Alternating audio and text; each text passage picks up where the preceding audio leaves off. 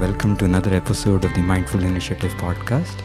It gives me a great pleasure to introduce our guest, Gopi Krishnaswamy, who is a monk, an entrepreneur, and many, many other things. So, the similarity I see between both of these is that in developing an ability to transcend the mind at will, you actually develop the ability to not suffer, and you also parallelly develop the ability to be creative at will. So then it doesn't leave you, right? So then creativity is actually like this energy which is around you which accompanies you everywhere into all situations in life, and it's there for you to dip into and use. Without further ado, welcome to the podcast, Gopi. Thank you, Nitesh. It's a pleasure to be here. When I start these interviews with our guest, I tend to go back to their childhood days and the very beginning because that says a lot about who they are today. And I believe that your household was very creative, you were mostly homeschooled. So, if you can talk a little bit about your childhood days and how it has impacted you to become who you are today, that would be a good start for us. Sure. I hope that uh, my parents will not be listening into this because I'm going to take the creative license actually to, you know, tell a story or two, which they may not entirely agree with. That's perfectly okay. Because uh, it's a matter of perspective. So, this is pretty much how I see what actually transpired. So, I was actually born to writer, teacher parents. And uh, I was born after a gap of almost 10 years. So, I strongly suspect that I was a mistake. And my parents, of course, don't agree because I was a mistake, I think I could afford to be treated like a guinea pig, which I think is what they did. Because by then my father was, you know, uh, deeper into his profession and he had his own views on education and stuff like that. So I think uh, it became a little bit of an opportunity to test out some of those views at home and therefore uh, make me a guinea pig. It also happened that at uh, you know the formative years of my life, my dad was traveling and teaching in different places, which didn't always coincide with the schooling year, academic year. So that helped too. So there I was being taught by mom, dad, my sister, my brother, and uh, in a sense by the you know boys on the street whom I used to play with. Fantastic. So the experience was real. So whatever they were learning in real life, they were teaching you rather than you going to school where I believe that there's a cartoon which says if you try and, and teach an elephant to climb a tree, that would never happen. The tree would come down, but the elephant would stay. And I think you were learning from the experiences of people's lives and what was happening on the street. Is that accurate? Yeah, you could say that. And uh, I think, you know, there is something to be said about the kind of learning that can happen in slightly less structured environment outside of a classroom which is not to say that you know there shouldn't be any structure at all and you know you don't need to acquire any of the skills that you typically acquire in formal education but there is certainly something to be said about you know exploring and learning things through others experiences and your own experiences through stories and not just through a classroom. And I think that's really what uh, probably shaped a lot of things to follow in my life. So, in, in many ways, you know, when I was reading about you, getting to know a little bit about you, you've been explorer. You like to be grounded in certain ways, but still like to find new things that probably give you joy or happiness. And that has taken you to places. And, and one of those places was experiencing meditation and mindfulness. Can you shed a little bit light on that? How and what made you pursue that path, and what has that led you to? Uh, well, I'm afraid I actually don't have, uh, let's say, a very uh, romantic kind of a story over there to tell you. The truth is that uh, probably sometime in my early 20s, I was always drawn to the capability of the mind and what it could achieve. Even in my younger years, I was really fascinated by the potential of the mind. And so in my early 20s, I actually had the opportunity to learn uh, this method called the Silva method of mind control. And so began my sort of exploration into, let's say, the journey of understanding the mind. One thing led to another, I guess, from Silva, I've moved on into learning self hypnosis, uh, working on myself initially, using all of that, and then moving into, you know, more conventional yoga and meditation, and then Zen. And it was through Zen that I somehow discovered that meditation is actually not something you do, but it's a state that you are in no matter what you do. And in a sense, that led me into mindfulness. So it's been a beautiful journey over a fair number of years. And uh, I think one thing has evolved from the other, slowly unwrapping as we go along. I think uh, just taking that a step forward, what really fascinated me about you was you talking about your elbow. And when I initially first met you, I, I did notice the elbow, you know, uh, as to how you keep your hand, but it didn't strike me. And then when I heard you talking about it, and it just blew my mind away as to so many things have happened, and you've been able to overcome those adversities. And it cannot happen to a person who is not really connected to himself. So I would like you to uh, narrate that story for us again. I know you like driving bikes and you know that's one of your passions probably. But but I would like you if that's okay with you to narrate that story to go a little deeper into that. Sure. So you use the word uh, overcome but I actually see this a little differently, and I've spoken about this and shared this on multiple platforms where uh, I've had the privilege to share this story. I actually think um, I am who I am, not in spite of this, but because of this. So I've broken and paralyzed my arm, you know, so many times that I don't know which came first.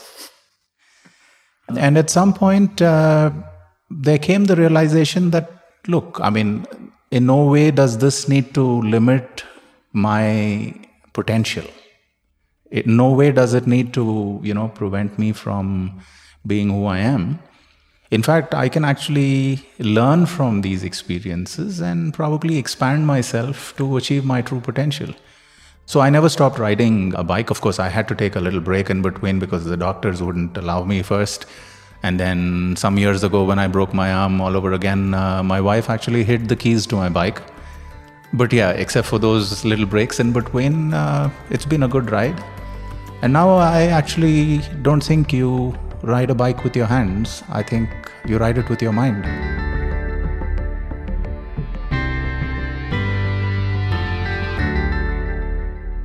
Isn't that true for most of the things you specifically touched on the ego and the fear part of it and how the mind is sometimes blocking itself from becoming who you really are or trying to do what you really want to is that what motivates you every time?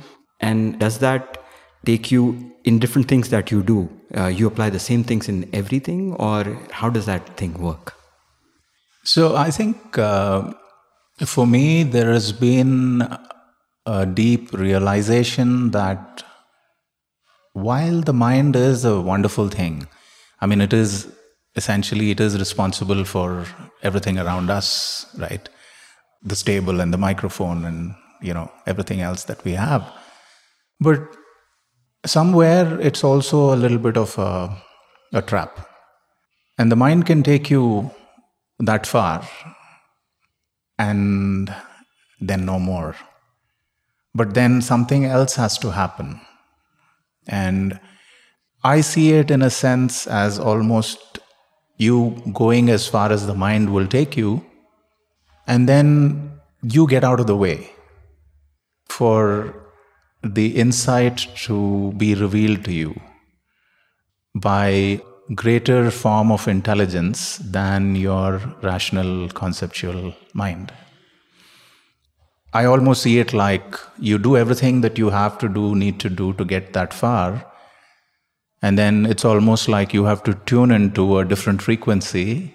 And then there is something that's actually downloaded to you for which you need to get out of the way. And when I say you, I actually mean it's your rational conceptual mind. I think I can relate to that. I can sense it as well. It has happened many times in my life. And when I see a lot of people performing or in sports towards the very end, there is always something that edge that that pushes them further. And they sometimes can't define what that is. And I think that's what you're talking about. You know, that brings me to the book that you have written. Many congratulations on, on publishing your book, Creativity Unleashed. And I had the opportunity to read it. And I think for anyone who's who's looking to be creative in their life or at least explore that creativity, who feel that they're not creative, I think this is one of the most fascinating books uh, for them to read. And this conversation made me think about the book. I would like to read something that you have put in from Altered Trait, and we'll talk about that after I read, which says at the start of contemplative practice, little or nothing seems to change in us. But after a continued practice, we notice some changes in our way of being but they come and go. Finally, as the practice stabilizes, the changes are constant and enduring with no fluctuation, and these are altered traits. So, as you work to manifest your creative genie, remember this beautiful interpretation could well apply to your practice and happy manifesting. So, could you expand on that? Why did you choose that as part of the book? Because in your journey, you understand meditation has done many things for you and you understand that extra edge as well. But what in particular uh, made you realize that? The Tibetan monk Milarepa, in one of his writings, which, when translated into English, sounds like this In the beginning, nothing comes. In the middle, nothing stays. In the end, nothing goes. So, when you unwrap this in the context of meditation or mindfulness, basically what it means is that in the beginning of your practice, it doesn't come. You know, you're struggling to sit or you're struggling to focus or you're struggling to be in a meditative state. So nothing comes. In the middle of your journey, nothing stays, which means it comes when it pleases and it goes when it pleases, but it doesn't stay. But practice long enough and stay on the path long enough, and nothing goes. Which means then you are able to truly remain in a meditative state no matter what. The same analogy is what I've seen applies to creativity. The difference is that in the beginning, we're all creative. And then it kind of goes out of us or gets taken out of us, or we let it go out of us. Maybe all of the above in some form, some combination. But then when you actually start on your journey of rediscovering your creative spirit, it's very similar in the beginning nothing comes. You know you're doing all this stuff and you're saying oh when am i going to be this awesomely creative guy? And then you're feeling probably a little frustrated because it's not happening or you think it's not happening. And then after some time it's almost like you break through a you know glass ceiling and then oh here some changes you know?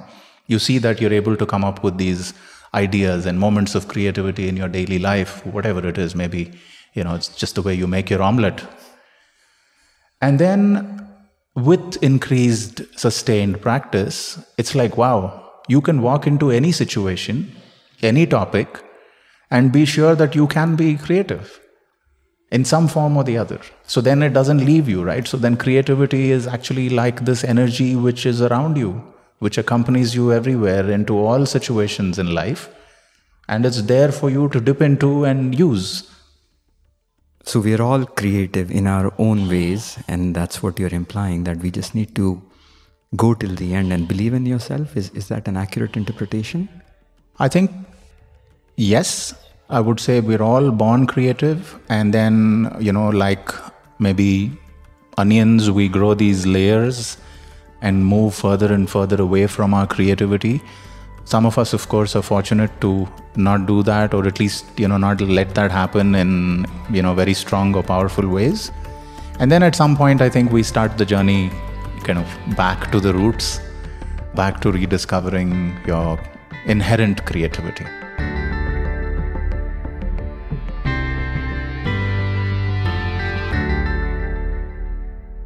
So, in your book, you mention about creativity and you give many examples about different people in, in defining what creativity is. And, and two that stood out to me one was uh, Albert Einstein and his story of how he discovered theory of relativity, and, and the second was Mozart. Now, I think a lot of us have this notion that creativity leads to art, and great art cannot happen without suffering. And that's the myth that you're trying to bust. That's the thing you are asking people to overcome.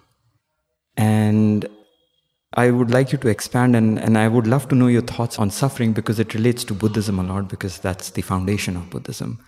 And creativity, and in every form, relates to some suffering. So I, w- I would be curious to know what you think about that. There's actually a beautiful question, and uh, thank you for asking that. I personally don't think of, you know, suffering as necessarily a bad thing. And I don't necessarily think that suffering is a must for creativity to find expression.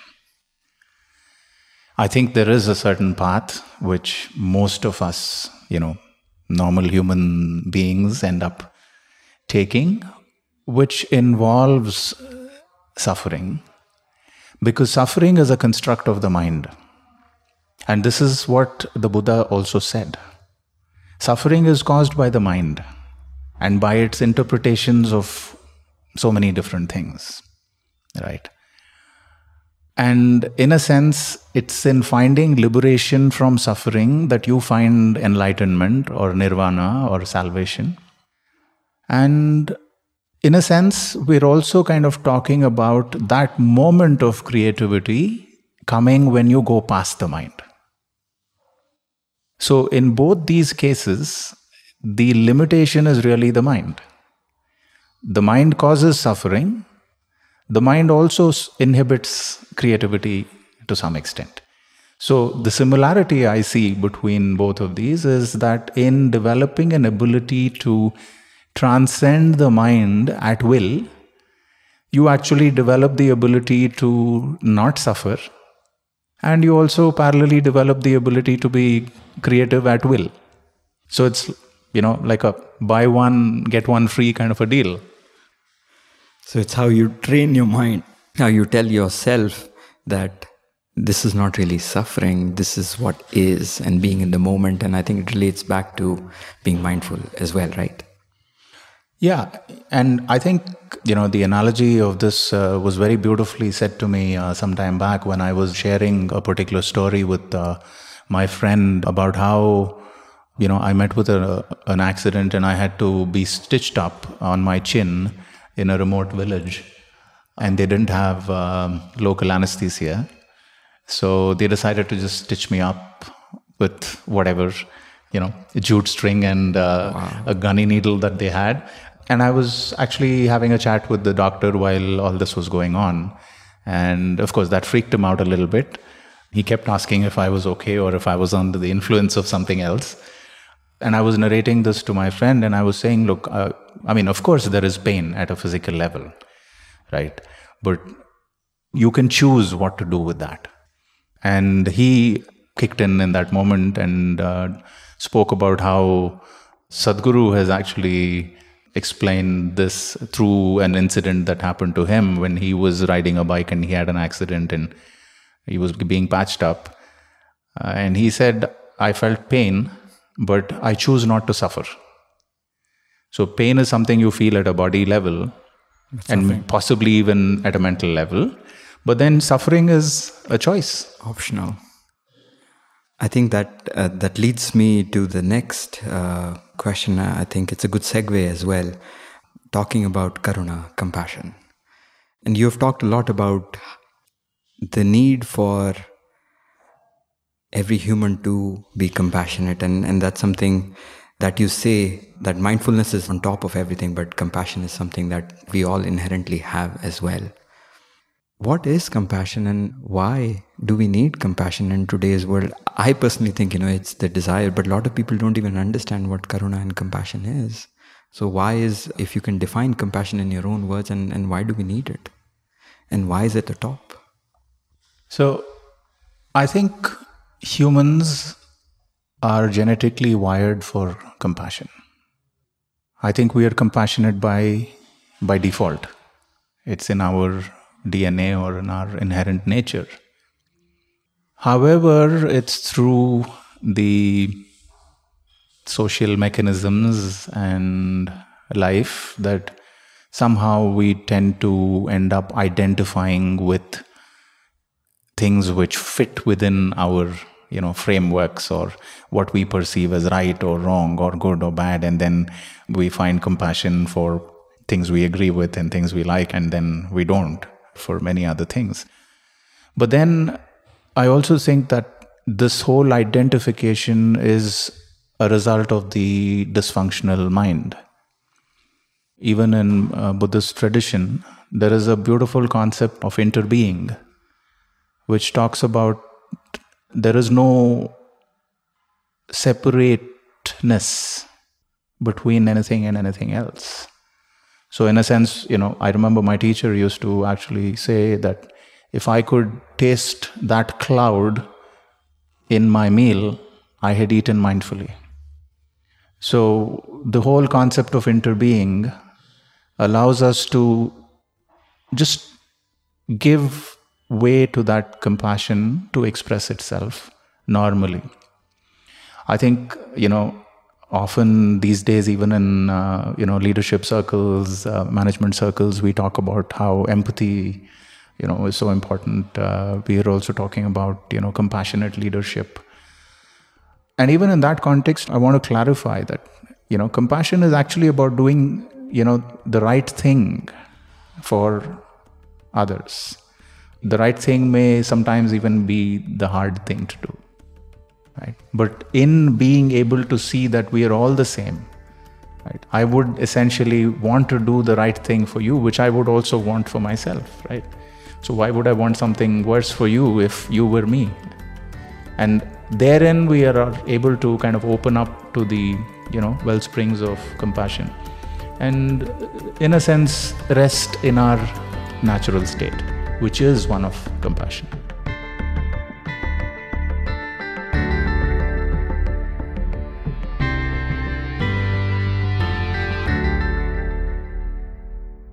I wish and I hope people see that and the kind of world that we are living in right now. And there is so much disparity amongst us humans. And there is a race that we are all running which we don't know where we are going. I think just by thinking about, I mean, the word itself is so beautiful that just thinking about it can make you feel calmer. And whether it's in the corporate life, whether it's in a life where people don't even have access to clean water, you know, everyone can use compassion in, in their own ways. So we're getting towards the end of our time here. And one of the final questions that I have for you is you yourself very creative as an individual. Uh, that shows from the different things that you have done in your life or are doing. But if someone has to start this journey of creativity in their life, what is that you would recommend them to do? How would they get started? I think the first thing that you need to do is to actually recognize that you were creative at some point. Uh, you just have to think of your childhood, perhaps, and how you, you know, would make stories up and you know invent games and all of that, to realize that you were creative at some point, And then it's just a question of rediscovering that, right? So I think that would be the first step because it does give you the confidence that at least it was there. And if anything, it's just probably, you know, blocked. That said, after the reminder, of course, you know, there are all these techniques that I've, you know, advocated in my book, which one can look at. But in a sense, I think it's really about finding a way to increase or enhance that energy, which is creativity. And noticing that as it enhances, it is just bursting by itself to express itself through you. You don't need to do much. You just have to allow it to bubble up and rise up. So, first up, I would say remember you were creative.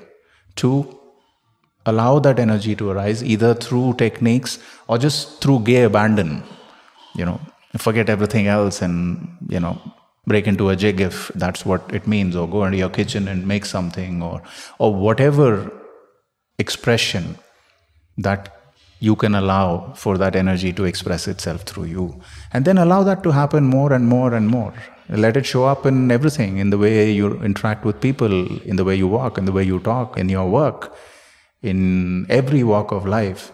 And before you know it you're living that you know creative energy. You're allowing it to flow through you. Yeah, and be more mindful and let the ego dissipate as you become more and more creative. Exactly. So before we end, we usually ask a few questions, uh, and, and these are sort of rapid fire questions. If you're okay with those questions, we'll ask those questions. I'm usually a bit slow, but yeah, we'll work with however rapid I can be. That's fine. I think I am very slow in my speaking as well. Okay, we'll work with that. In fact, I say even when I rush, I rush slowly so I'll try to be as rapid but slowly. I think that's a good start to our first question. If there was one place in the world where you would want to travel to, what would that place be? Uh, I think that would completely be here and now. If you had a choice to define a day for you, what would that day look like for you? Well, I think it would pretty much look like uh, every or any other day for me. I truly believe that most days are perfect days for me, where I get to, you know, spend time with myself, doing things that I, I love and I enjoy doing, spending time with others uh, around me, whom I'm close to. And uh, I love my work. It allows me to make a difference to other people's lives. And uh, yeah, if there is space for me if there is space for others, and if there is space for my work, that for me makes the perfect day. And if you had to communicate with someone, would you do it in person? Would you do it over the phone? Or would you do it video conferencing way? My preferred choice is usually to do it in person. But then, if that's not possible, then I would opt for one of the other modes and to the same person and, and this I'm, I'm picking up from another podcast that i hear if you have to deliver the same person a bad news how would you do that? Again preferably in person. Perfect. I think that would be it for now. Thank you so much for being a guest on our show. I, I truly enjoyed learning about creativity about your background about your experiences and I'm sure our listeners would tremendously benefit from the words of wisdom that you had to share with us. Thank you very much, Nitesh, for having me on your podcast and for all your uh, insightful questions and your kind uh, responses to whatever I've said uh, and for holding the space for me to express myself. Thank you very much. Thank you. Thank you so much, everyone, for listening to another episode of the Mindful Initiative podcast. If you like our podcast, please remember to share it with your friends and family. And please remember to rate us on iTunes or Apple Podcast, wherever you listen to your podcast. Thank you so much.